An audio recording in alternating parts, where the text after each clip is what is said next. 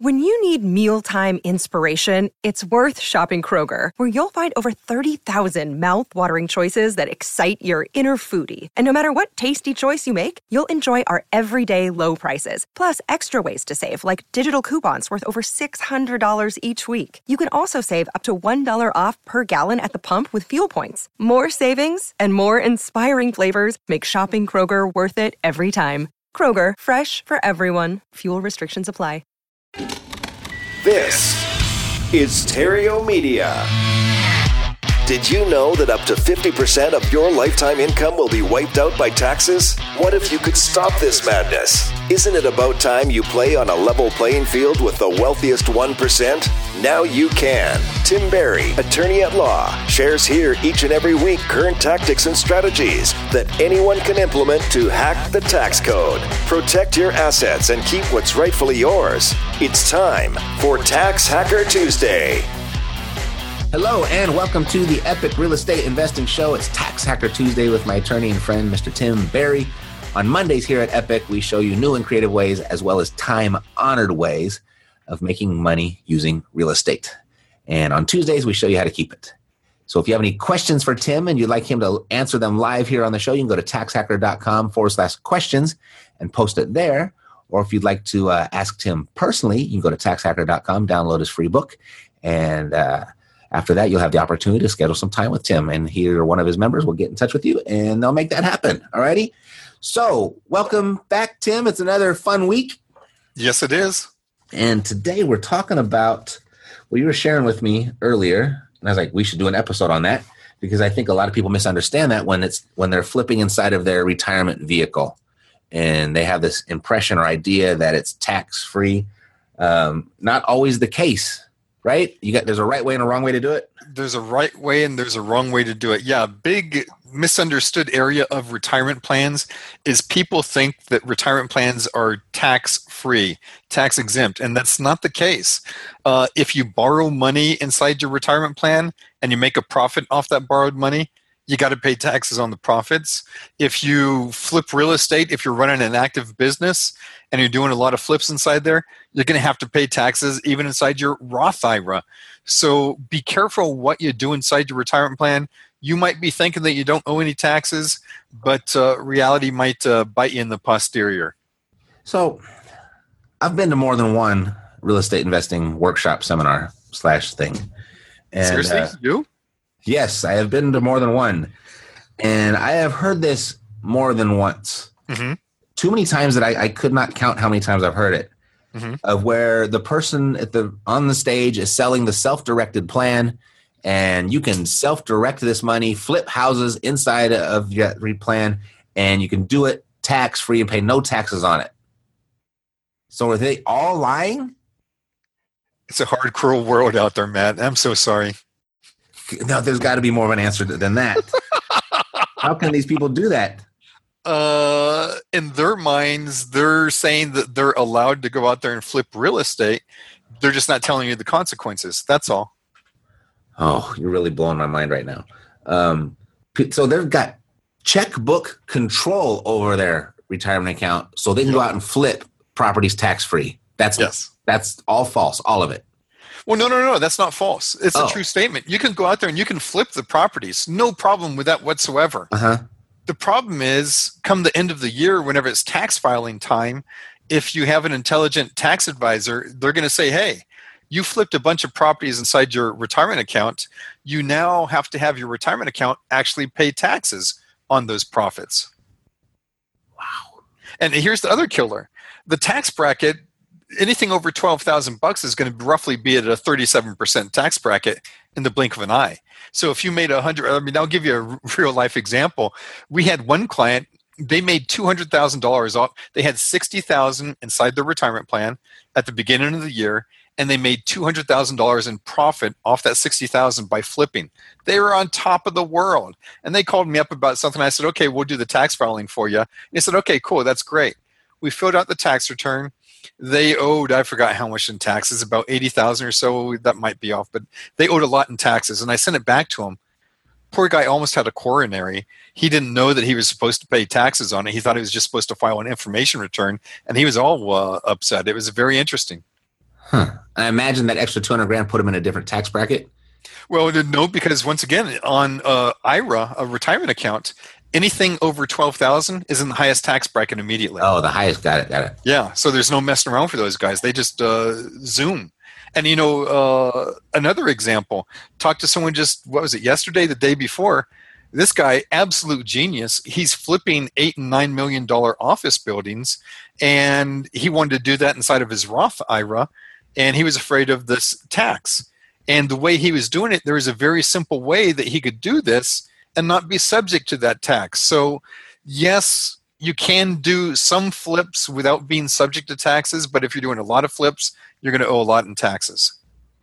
Okay. I've got a couple questions that are circulating in my brain now.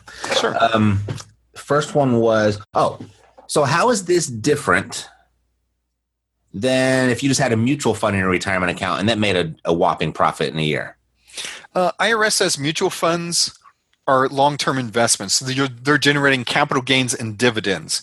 And inside the section of the tax code that charges the taxes, they specifically exclude capital gains, dividends, annuities, uh, interest, royalties, and rents, rents from real estate. Those are specifically excluded. So if you earn one of those six types of cash flows, or if you recharacterize the flips into one of those sorts of cash flows, you don't have taxes. But if you're doing a flip and it's just generating that short term gain really fast, you're going to be busted and you're going to owe taxes. Okay. And quick side note, quick way to get around that. There's something called uh, shared. Um, that was, that was my next question was how do we get around that? Oh yeah, yeah. There's it's just legalese. You do paper shuffles. You file the proper forms whenever you're doing the deal. Mm-hmm. You structure it the proper way, and you get around it. Uh, there's something called a shared appreciation mortgage. A lot of people have these whenever they renegotiated their uh, mortgages with uh, their lenders way back when.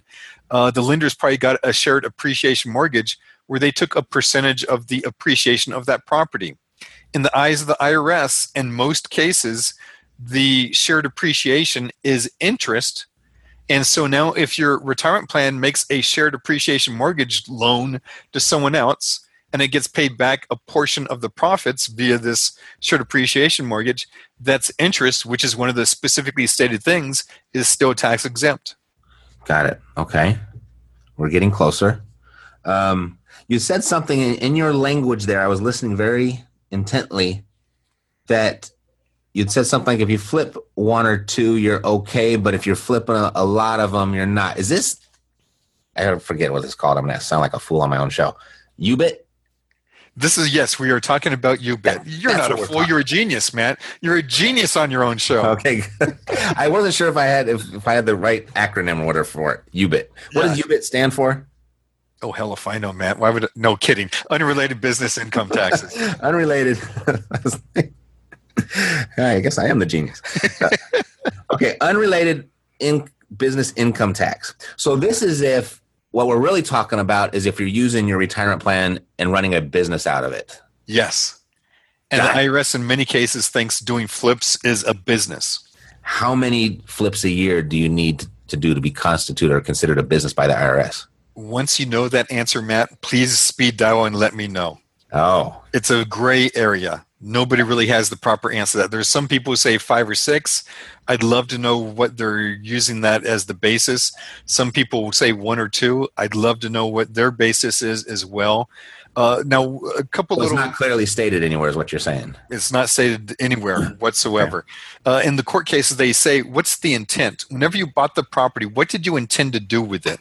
Did you mm. intend to sell it in a rapid manner?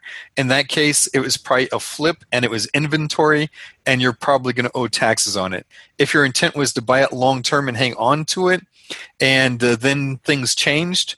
Well, at that point, you might be able to say it was an investment, and it's not a flip but unfortunately the irs doesn't know how to see what your intent was at the time. So therefore they say oh your intent was to flip it and we're going to bust you and that's whenever you start the fight. Got it. So they have a lot of discretion there as to what your intent was. Yeah. But also the the actual section of the code says that you have to be doing this on an ongoing basis throughout the year. Well mm-hmm. if you mm-hmm. just do one flip and you did it January through March and you made enough where you didn't want to do any more, or you did uh, just mutual funds after that, did you do that on an active basis throughout the year? Uh, there's court cases out there that say no, you have to do it each and every day. So there's all sorts of vagueness and grayness to this. Okay, stuff. all right. Um, I'm feeling a little bit better because you were blowing my mind on my own show for a second. Uh, what I was, I guess the next question would be if you wanted to do, say, a half dozen of these flips a year, what would be the proper way to do it so you didn't have that tax obligation? Gosh, it depends. If you're risk uh, adverse, uh, what I would do is I would set up a C corporation inside of your IRA, and I would do the transactions within the C corporation.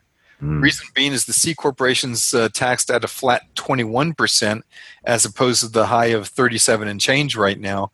Uh, so that would almost cut your taxes in half. But that means you're paying taxes. If you're a risk taker, what I would do is I would make loans over to some whoever is doing the actual work, the flips, and this mm-hmm. kind of goes to that control versus ownership thing we talked about in a previous thing. I would have someone else doing the flips I would have my retirement account make a loan to them, a hard money loan, mm-hmm. and then a secondary loan that was a shared appreciation mortgage, and try to suck out as much profit as possible uh, via interest payments.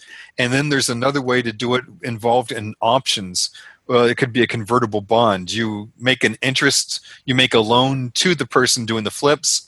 You also have a uh, option to buy out units of their LLC uh, later on down the road, and hopefully that would help you avoid uh, that UBIT as well. So there's some different things. Uh, and that's if your intent is to do multiples a year. If you're doing multiples a year, yes. Got it. Got it. Um, all right. So one of the options I kind of heard was you loan shark yourself you loan shark yourself. Well, not yourself. Someone else who's actually doing the work. Let's say you have a contractor. So you're going to loan shark the contractor, and you're going to make sure you know they get whatever their payment was going to be as a contractor as profits, and the rest comes back to you as interest. Got it. So you're loan sharking yourself indirectly. There you go. Okay. Shark and bandits and all kinds of fun names we have on here, right?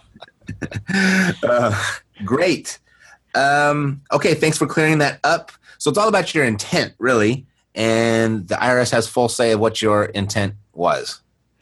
They can try to say what your intent was, and then unfortunately, you got to fight them tooth and nail to say, "Oh, contraire" is something else. Got it. And then we can revert back to the last episode on how to fight the audit, right? Exactly. Okay. Sweet. We've got we've covered every base here. We're doing really well. Um, any last bit of advice there, Tim? Uh, yeah, one quick thing of advice, uh-huh. and this is uh, a lot of CPAs are going to tell you not to do flips inside real estate because you're going to have to pay taxes uh, uh-huh. on this. And my thinking is, so what? Even if you get with the highest hit with the highest tax bracket, if you're like this guy who went from sixty thousand and made two hundred thousand dollar profit in one year, and I know that not everyone has the ability to do that, but even if you got to pay taxes, if that's a better alternative than investing in uh, a mutual fund that's going to make its whopping 10% or whatever, why the hell wouldn't you do it? Mm-hmm. So it's not like this is something you can't do. You can do it, but just be aware of what the consequences are. Got it. Yeah, you know what I always say, it's always just a math equation. It's pluses and minuses. If you start adding pluses and minuses of, of penalties and tax consequences and you add those labels to your pluses and minuses, then it gets scary uh, but if you just do the math and forget the labels and just everything's plus and minus, then you can make a more unemotional decision. Absolutely. I love it. All righty. So whenever you're ready to have Tim crush your dreams. uh, no, whenever you're ready to have Tim help you do it the right way so you don't have your dreams crushed by the IRS, um, you can go to taxhacker.com, download Tim's free book to help you navigate the, the new tax plan. And then after that, if you have something special, you'll have the opportunity to schedule some time with Tim. And either he or one of his team members will get on the phone with you for a short five to 10 minute call just to assess your situation, see if they can help. And if they can, they'll connect you with Tim. If they can't, then they'll give you some resources that might work better for you. And uh, if you'd like to take advantage of Tim's Tax Hacker Blueprint, it's a $3,000 value. And that's what I mean. If you knocked on Tim's door right now as a stranger, that's what he would charge you for this. Um, but right now it's half off. And if he can't save you at least double that, then you pay him absolutely nothing. And if you want to look into that, go to Tax Hacker Blueprint. Excuse me. Ask them for, or no, tell them that you want your Tax Hacker Blueprint, and they'll take it from there. All righty. So much for my improv lessons. Um, all righty, Tim. It's been a pleasure. I'll see you next week. Yes, sir. I appreciate it, man. Thank you. you Okay. And we'll see you next week for another episode of Tax Hacker Tuesday on the Epic Real Estate Investing Show. That's it for today, as we dream of a tax system that works just for you. But until then, you have Tim Berry. See you next Tuesday for another episode of Tax Hacker Tuesday. This podcast is a part of the C Suite Radio Network. For more top business podcasts, visit c-suiteradio.com.